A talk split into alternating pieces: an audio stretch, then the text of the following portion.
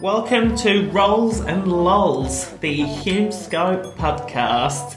Uh, for those of you who don't know HumeScope, a quick overview we are a recruitment training business. Um, founded and run by two recruiters, myself and Laura, who've been recruiting for over 30 years. Um, we're super passionate about the industry. We teach recruiters, agency owners all across Australia, New Zealand, and hopefully one day the world because we're planning on taking it over. Um, over to Laura. My name is Laura, co founder of HumeScope.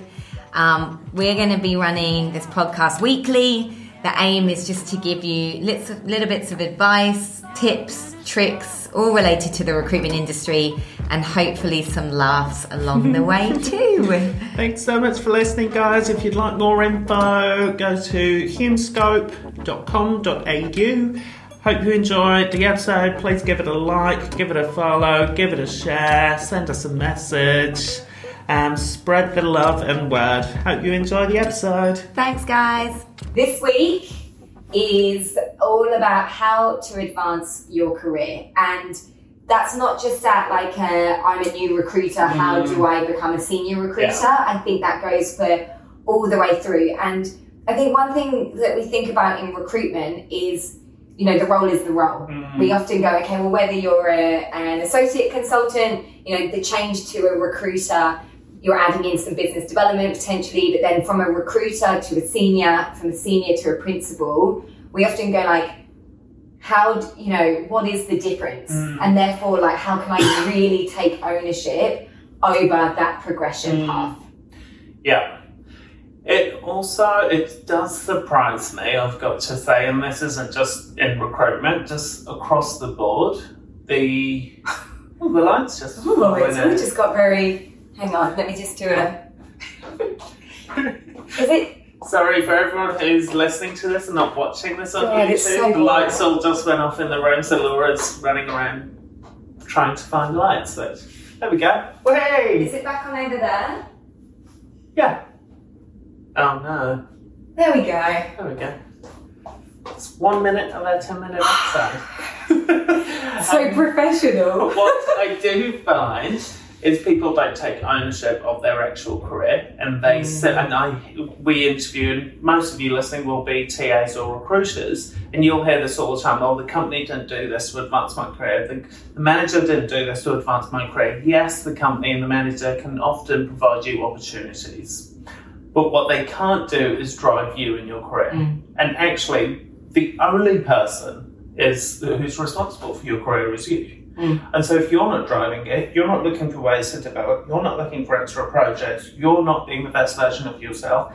And at a certain point, it stops becoming about technical skill mm. and it becomes about the person that you are, the value that you add outside of your technical ability. And so, if you're not cultivating relationships all across your business, that's not just your hiring manager, it's managing director, it's the ops person, it's the marketer, it's everyone within that organization. If you can, and I think this is the biggest lesson and why I think I excelled in my career so quickly, not excelled, but advanced, mm-hmm. was I was able to actually cultivate these relationships internally across the board.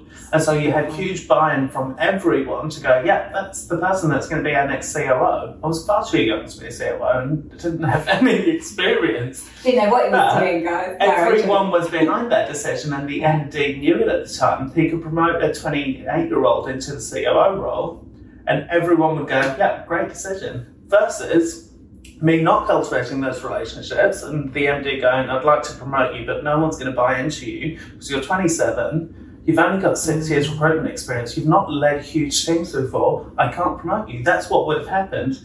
And so I think the at a certain level, it stops becoming about the technical skill, and you personally have to invest in. Well, how do you develop relationships? Mm. Do you read a lot? Do you go and source different types of training and development for yourself? Because that's what will be the defining factor in you being promoted and excelling. It's such a good point because you're right. Like, and and often with the technical skills, you can only learn them on the job that you're promoted Mm. into. I think it's the willingness to learn, the openness. It's you know, it's it's the personal development, developing your emotional intelligence, your self awareness. And you know, when we talk about developing, it doesn't always have to be that traditional path to management Yeah. either. You know, I think a lot of recruiters go, well, you know, I don't necessarily want to be a manager yet, or Mm. maybe ever. So, what are the options available for me? And I think you can suggest those. Like, Mm. if you want to, if you want to focus purely on client relationships, literally write. You guys are in recruitment. You know, Mm. write a job spec of Yeah. what your, that dream role would look like, and pitch it to Yeah. your manager. If you think that you your business could really do with like a candidate engagement platform, or you're really tech savvy and you want to look at introducing new technology, can you spearhead any projects? And I think we often think about development of just being that classic Mm. career path into 100%. management, where it's actually, I think it's about going, where do I want to be? Mm. What do I want to do with my career? How do I pitch that? And whether it's now, it happens immediately, or it happens in the future, at least I've expressed my interest and I can create that opportunity. That's such a good point. That's such a good point, especially in a recruitment agency, because we know how to position that. I mean, we all know in recruitment you have to add to the bottom line. It's, And if you can somehow carve that out, and it doesn't Mm. need to be that you want to progress in recruitment. Imagine you're a recruiter and you're like, I've got a really good ability across marketing and I love that space, don't have any actual experience, but at some point I want to join a marketing or creative um, role. In that scenario, I would put my hand up for every single thing to do with socials and go, I know I'm a recruiter and that's my responsibility, I will build, but also can I take charge of the socials? Mm. Can I take charge of our marketing strategy and come up with ideas? Often recruitment agencies won't have a lot of extra support staff, it'll Yeah. mostly be recruiters. To run lean, right? So you've got huge opportunities outside of your one role as a recruiter if that's the direction that you want to go in and you have to be creative. And I think there is a commitment to extracurricular. Yeah. And it's not, and I think if you look at that like, I don't want to do something for nothing, that's when I think you almost, when you're looking at career advancement, you almost have to go, I know that this will lead to what I want. So I'm Mm. going to commit to it now. And even if I don't get an immediate outcome out of it, I know that at least it's growing my skill set and I will see the benefit somewhere. Yeah. And I think that we're often so busy in our day to day that it can be really hard to take on extra projects. It's like, cool, if I want to see you, you know, becoming a manager or starting to become a leader, you need to be investing in your personal development or some kind of mentorship program, or can you run some extra training with the team? And I think sometimes it's then like, well, I'm doing all this extra stuff for nothing, but it's not. It's mm. developing your skill set. And I think what you have to have first when you're thinking about career advancement is I am upskilling myself for my future career. Yeah. And it's not about I will do this now to get that promotion. It's Yeah. what skills can I build because that will serve me in the long term. And I think it's like you said at the beginning, I think it's actually more of a commitment to your own learning and development path, Mm. which will ultimately lead to promotions and or other opportunities. I think ultimately that's what it comes down to. Love that. You hit on a really, really good point, which I didn't think of before recording this, is how you see it. Because often you go, you hear consultants go, "Oh, they want to put me on this course, and I don't have time because they're expecting me to still bill and do this course." It's like, of course they are. They're trying to better you, you idiot. Spend time on it. It's bettering you, not just the business. Yeah. You're going to take those skills away. The business is not going to keep your skills somehow. So yes, if they're expecting you to still bill and do this on the side, of course you should do it. They're spending money on it, no doubt, or Yeah. resources. But with that, Yeah. But with that, if you're really not interested in something, say to your manager, you know what? I don't want to do that. That won't serve me. Can I do this instead? Yeah. Because there's so many, you know, there's been situations in the past where people have been uh, booked in with coaching sessions Mhm. with me, right? And then we turn up to the session. I'm like, you know, what do you want to get out of this? And they're like, oh, you know, my manager kind of booked it in. and I'm like, that's not how coaching works. Like, it has to come from you. Yeah. So I think as well, if you're being kind of coerced into Mm. a path that actually doesn't interest you at all, Yeah. you have to be the one that goes, I'm not just going to pay this face value. Mhm. I, I'm actually going to say no, but can I invest that time and that money into something Yeah. that I do think, and this would be the ROI Yeah. for the business. Again, great point. God, you come and got some gold today. Um, is pitching for training. Your business Yeah. will not always go out of its way and somehow magically know what you need development on. Yeah. It is actually, again, going back to it's your responsibility, your career and your advancement, it's your responsibility. I had this rookie call up who joined a business that doesn't utilise Humescope for training. They said they wouldn't. Anyway. Who are they? Name them.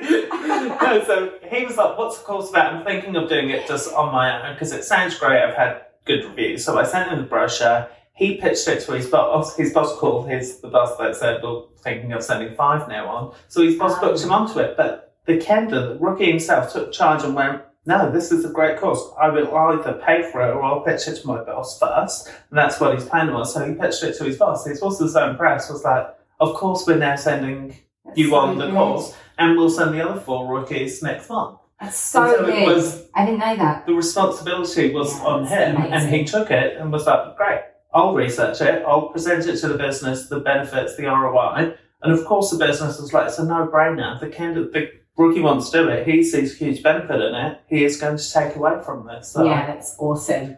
And I think if you're so if you're listening to this, that's probably yeah. If you're listening to this now and you're feeling in any way stagnant or directionless or anything in your career, Mm. our advice would be what where do you want this to go like Mm. literally what does this look like for you do you are you interested in management path if you're not sure yet is there something that you could do in the business to see whether you're Mm. interested in management is Yeah. there someone you could mentor to get a taste or a flavor Yeah. for it ultimately if you're feeling like you don't know where the next direction is well one talk to someone Mm. externalize that, but also think about what training, what you might be interested in, and Mm. look at what would be the return on investment to your business and pitch it to them and take that ownership. And lastly, in recruitment, guys, anyone who is in recruitment, specifically agencies, you have got the benefit of how rapid roles move and how rapid you can advance. I went from consultant, senior consultant, team lead, um, P&C coordinator, ops manager, ops director to COO. And I'm not kidding you, all within three and a half years. So things move rapidly if you're willing to invest in yourself and really push yourself. So it isn't a case of, well, I'm just a recruiter and I don't really know where this role goes. I'm feeling stagnant. It's your responsibility. Go, take charge, research, talk to people in your industry, see what different paths people have taken, and actually carve out a route for yourself. Because if you don't, yes, you will just be a recruiter for the next 20 years if you don't take charge of where you want to go. Yeah. God, that was such a You know what we need? serious You know what we note. need at the end? At the end of this, we needed. I wanted to start playing like Katy Perry. I got the eye of the tiger, like just some kind of real empowerment music. Oh, that fired me up. Okay, that's it. That's it for this week. Thanks, guys.